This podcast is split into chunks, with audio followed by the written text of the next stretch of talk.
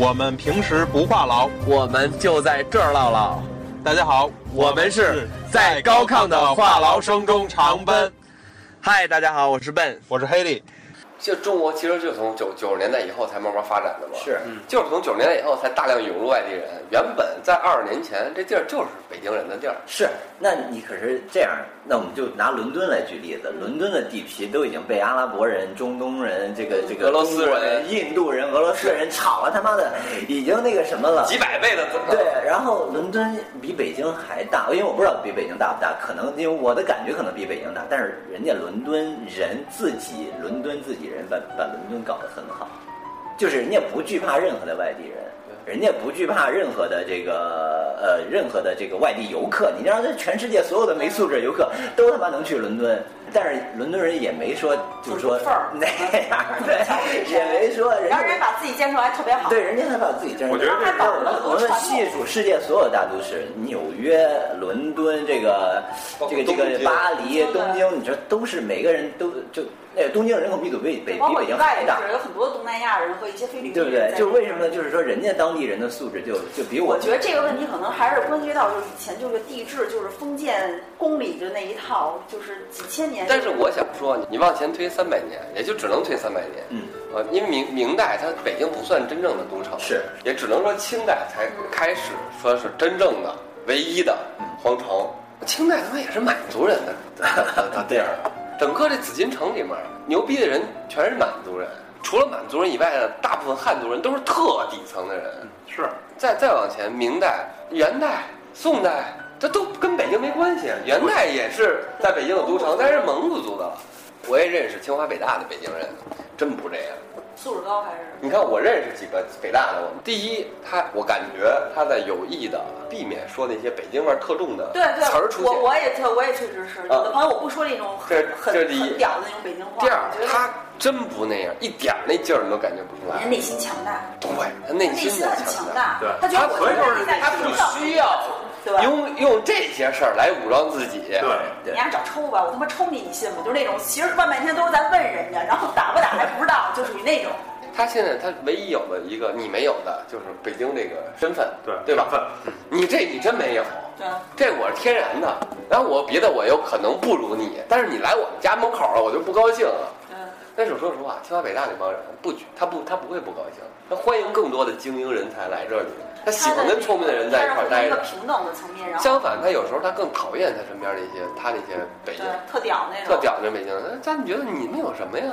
他的层面已经很高，或者他在一个跟大家就是完全用。当然，这个是比较特殊的群体，因为这个属于高精英人群，高知了。觉得这个可能跟咱们都可能还是跟受教育程度和家庭环境有关系。是，就包括我父亲，我原来父亲他就是在出版社那时候，就他们。那个库房嘛，有时候确实就接触到很多，就是比如说说白了就是收破烂，因为他有很多书嘛。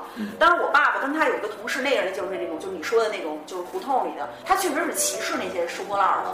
就是大家分钱的时候，他就不给他们，觉得有什么？我父亲，我觉得我不是因为他是我父亲，我才那，我觉得他这点还是对我影响，还是他就觉得大家都是平等的。对，既然出力了，人家是收破烂的，那怎么了？人家出来说你该多少钱，别老拿这个说事儿。我觉得这可能就是一种。怎么说？他就告诉我，可能就是人之间是平等的，就是可能跟他的这个社会地位或者跟他受教育程度没有直接的这个关系，就是不要那么去势利的去看一个人。就是，其实我觉得就是我们北方人最大的一个优点，其实就是朴实，就是实在的朴实，真的是朴实。就是这是我最爱北方的一点，就在这儿，就是。就跟那个，就我一直在说这个，就是《唐山大地震》这部电影，就是我为什么喜欢《唐山大地震》这部电影，就是这就是我最爱的北方的一种这个最简单的这种人文情怀，就是这种亲情关系是在中国这个社会中是特别重要的，但是在北方又展现的特别突出，就是这个家庭的这个地位关系跟这个什么的话。就朴实这一点上来说，是我最喜欢的，就北方人的一个特质。我们都知道，爸爸对儿子的那种态度，或者对北方的父亲跟儿子是很难就是表达感情的。就真的就这块儿，因为我也不知道，就是有没有看过那个电影学院王子昭的那个毕业作品叫《不良》啊，就那个也是特别能展现，就是有一点父子关系那种感觉。说了半天这个外地人对北京人的控诉或者看法，但其实换句话来，北京人有好的。就是有可爱的一面啊，是，那是，所以我就刚才就说这个朴实这一点的来说，真的就是包括你刚才说这个爸说什么人和人都是平等的，其实真的有的时候就是在大家都困难的时候，可能那一毛两毛真的不重要，什么的，就是你多一块钱或者少一块钱这种，你我不知道你能不能感觉到这种感觉。就真的就北方人之间的朴实的这种。但我也想插一点，就是很多比如说外地人在北京问路，你要问北京人，绝对给你非常实在的告诉你，比如这点堵车，你别坐这64路，你坐地铁1号线2块钱到哪儿，或者你怎么怎么着，就是你要在北京问路是绝对能告诉你一个满意的答复。就是这点，我觉得也是北京人的一股热情。但是就如果要像你说的，如果这人上来就口音特别浓重的话，你可能就不会搭理他了。不，我会搭理，我没有说我不会搭理。是吗？我就是我人家问路就告诉人家呗，更快。人外地来北京人不认路，你更得告诉人，干嘛让人走冤枉路啊？嗯，这确实是，咱不能以偏概全，确实有这样人，正是因为我觉得不是，所以更得告诉人家。我先说啊，那天我们下晚班嘛，我爸就是接我在那哪儿，在那个桥头，就是一家子骑摩托问我们家立德桥怎么走，我们就给他带到那个桥底下，告诉他你这会儿可能有一段逆行，然后你怎么，因为我们觉得大晚上一家人还带一孩子找不着路，你理所应当应该告诉人家怎么走，这跟他是不是北京人有关系吗？这正常人的良知，你不应该正确告诉人家正确的路吗？你干嘛给人家指黑路？这是人的正常的一种，是吧？正常的一种善良，我觉得这很正常了就。其实我觉得北京人对于外地人的各种不满，其实可能还是体现在真的就是衣食住行上。就穿衣服，可能就是好多以前北京人爱穿的衣服，或者是国营商场什么的，可能都被大商场取代了哈。这必须，这是。然后第二个就是行上呢，就是北京人车多，实在是因为外地人的介入呢，导致北京人自己买车也需要摇号或者是什么。然后住的呢，房子又这么贵，其实也北京人很多也是住的条件比较差，然后这个也没有太多的这个好房子来住，然后就吃的就是现在好多因为外地人的介入。就是好多脏管遍地，导致食品卫生环境也都很差。然后还有就是说看病难，什么教育难，就这些我真的就能理解。确实是，就是一堆外地人进来之后，让自己的家门变得特别拥挤的话，这个让北京人产生不满，是可能会有这样的想法。反过来想，如果没有这些外地人，你可能快递你没有送，然后早点摊儿你没有吃，然后很多各个方面也会。我跟你说，这种如果到北京人嘴里，就成了就是说。你们如果不来这么多人，我们根本需要不了这么多人，你知道吗？就是你们要不来那2000万人，我们1000万人自给自足足够了。但是其实他们也不会去自己去做这些事。是的。但是我觉得还好吧，我觉得确实怎么说呢？我觉得春节给我最大的感觉就是说，至少堵车是对我最大的一个。但是比如你到哪儿想去吃什么火锅，这儿没开门，那边开门也觉得，哟，他们什么时候回来，什么时候开门，就是也会去这么去想问题。我觉得可能人的骨子里都是有一种。我觉得前边咱们都讲了好多这种，就是外地人对北京人的不满什么的。然后呢，我想辩证的来讨论一下这个问题，就是说，是不是所有的外地人到北京来真的是一件好事儿？就是你比如说，是的，这个真的非常重要。外地人有很多买得起房子。有很多高大上的人来到北京了，那也有很多屌丝级的外地人，他可能觉得家里只能挣1000块钱，北京他能挣2000块钱，他就来到北京了，甚至连房租都交不起。好一点的人，就是有一点自知之明的人，他可能1-2年，他可能觉得哎呀，北京混不下去了，他就立马回去了，或者转到2-3线的城市。但是有的人他还是要坚持着这种可以说梦想吧，或者说理想。这真的是一件就特别虚无缥缈的事儿，就是这个梦想是建立在浪费青春的基础上。就是一个人，我觉得贵在有自知之明，你那有才华你能混出来，你注定是可以混出来的；你没才华混不出来，你注定一辈子混不出来。就是你如果现在觉得就是在这个600块钱的出租屋里，你觉得你以后真能挣个几千万几百万，那个说实话，这种概率真的是挺低的。对，因为公正也。以前跟我讨论这个问题，就是说，那很多比如说住在这个什么天通苑，或者说住在顺义，天天挤着地铁、挤着公交来到 CBD， 然后装一下，可能收入可能相对来讲还 OK， 比如说挣个3000-4000块钱，然后再挤着地铁吧嗒吧嗒吧嗒又回到顺义，回到天通苑去睡个觉。那我觉得你是不是北京这个城市？是都适合所有的外地人，就是说这些外地人他到底他要为了什么？这件事我怎么看啊？就是我很少把北京当做一个特别的地方。对，我认为可能北京就是成都，就是武汉，甚至就是石家庄，保定，就我把它只当做一个城市。我为什么在这城市呢？我个人来说，第一，我大学在这读的，是我熟悉，对，我的同学关系不错的同学都在这儿。还有一个原因，就是因为我所处的这个行业，电影行业只能在北京，它真的只能在北京。我去成都也没用，去武汉也没用。对我来说，可能是这是对你来说，但是呢，对任何人来说，就是我可能去武汉也好，去北京也好。都行，它只是一个地儿，你喜欢那儿你就去那儿，你觉得你愿意在那儿待着，可能你并不适合，可能你根本不适合，你根本听不懂北京话，我根本听不懂上海话，但是你愿意在那儿待着，你就在那儿待着，这是我的国家，我不需要任何证件，我就可以自由行走。我在北京待2年，我在上海待2年，你们管不着，你们北京人管不着，你们河北人也管不着，只要我是合法的居住，我就可以在那儿待着。所以说你们北京人凭什么？确实这是你的家乡，但是这还是我的祖国呢。但是有一个问题，你刚才是从你的观点上来，我说我刚才引申到大部分，我觉得所有人都可以适同于这个观点。我觉得不是这样，你比如说你挣3、4千块钱，你在成都可以过得很好，活得很好。对，你可能在北京3、4千就活得没那么好，或者很糟糕，很糟糕。但是比如小明，他喜欢在北京，他就是喜欢。那这些人他真的喜欢在北京吗？有的人是，有的人可能不是。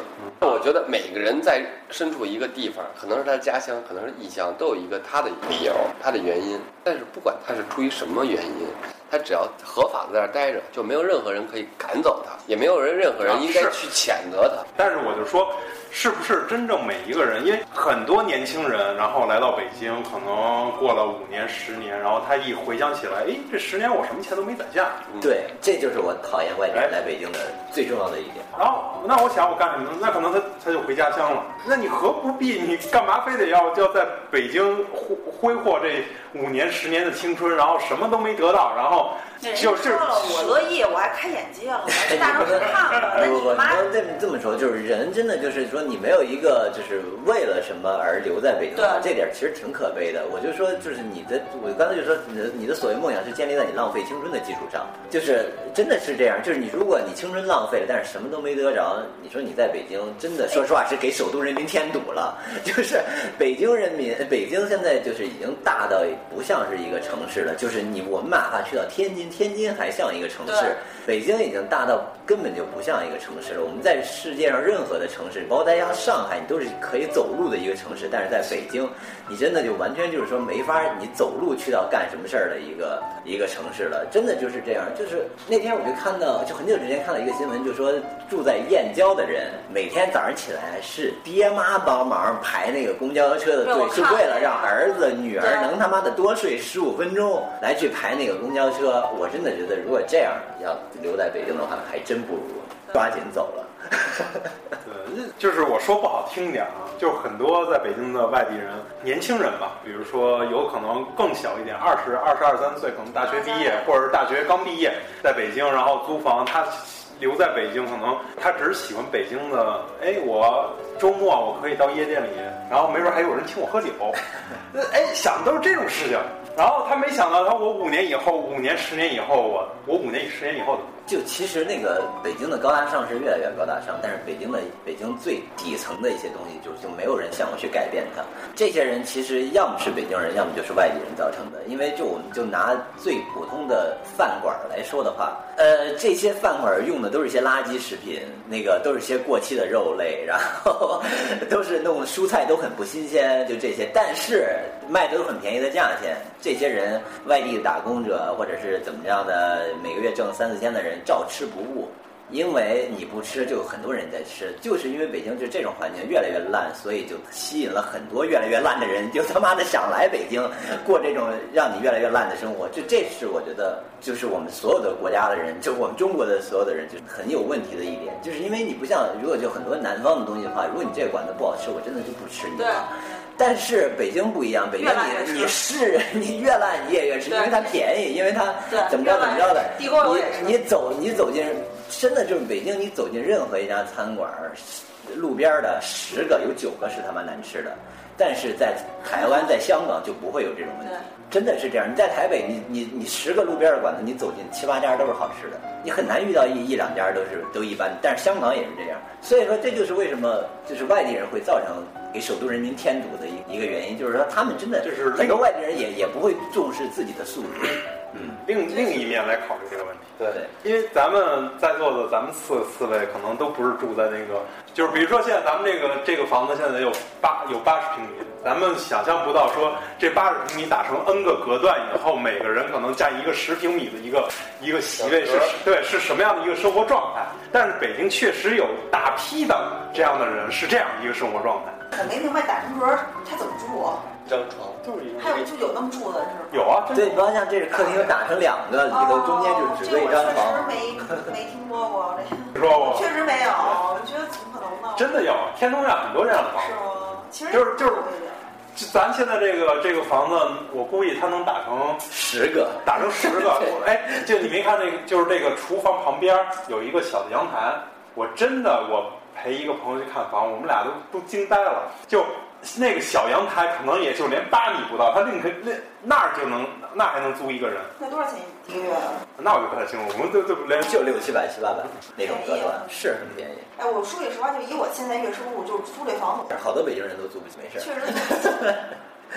我觉得这个就，对，刚才我为什么说这房子月多少钱？我真租不起。我觉得这个不会说就是划分为哪个地域的人，我觉得就是说划分一个人的等级，就比如说你的收入到那，你北京人你收入也可能也年薪100万以上，对，这有钱划分，跟那个地域没关系，对吧？那你百年说北京人有的是。你3、4千的你就住3、4千的房，你挣几万的就住几万的，对吧？那咱们这上半段就聊在这儿，咱们下次节目的时候继续跟大家分享啊，好吧？好的，谢谢大家，再见，拜拜。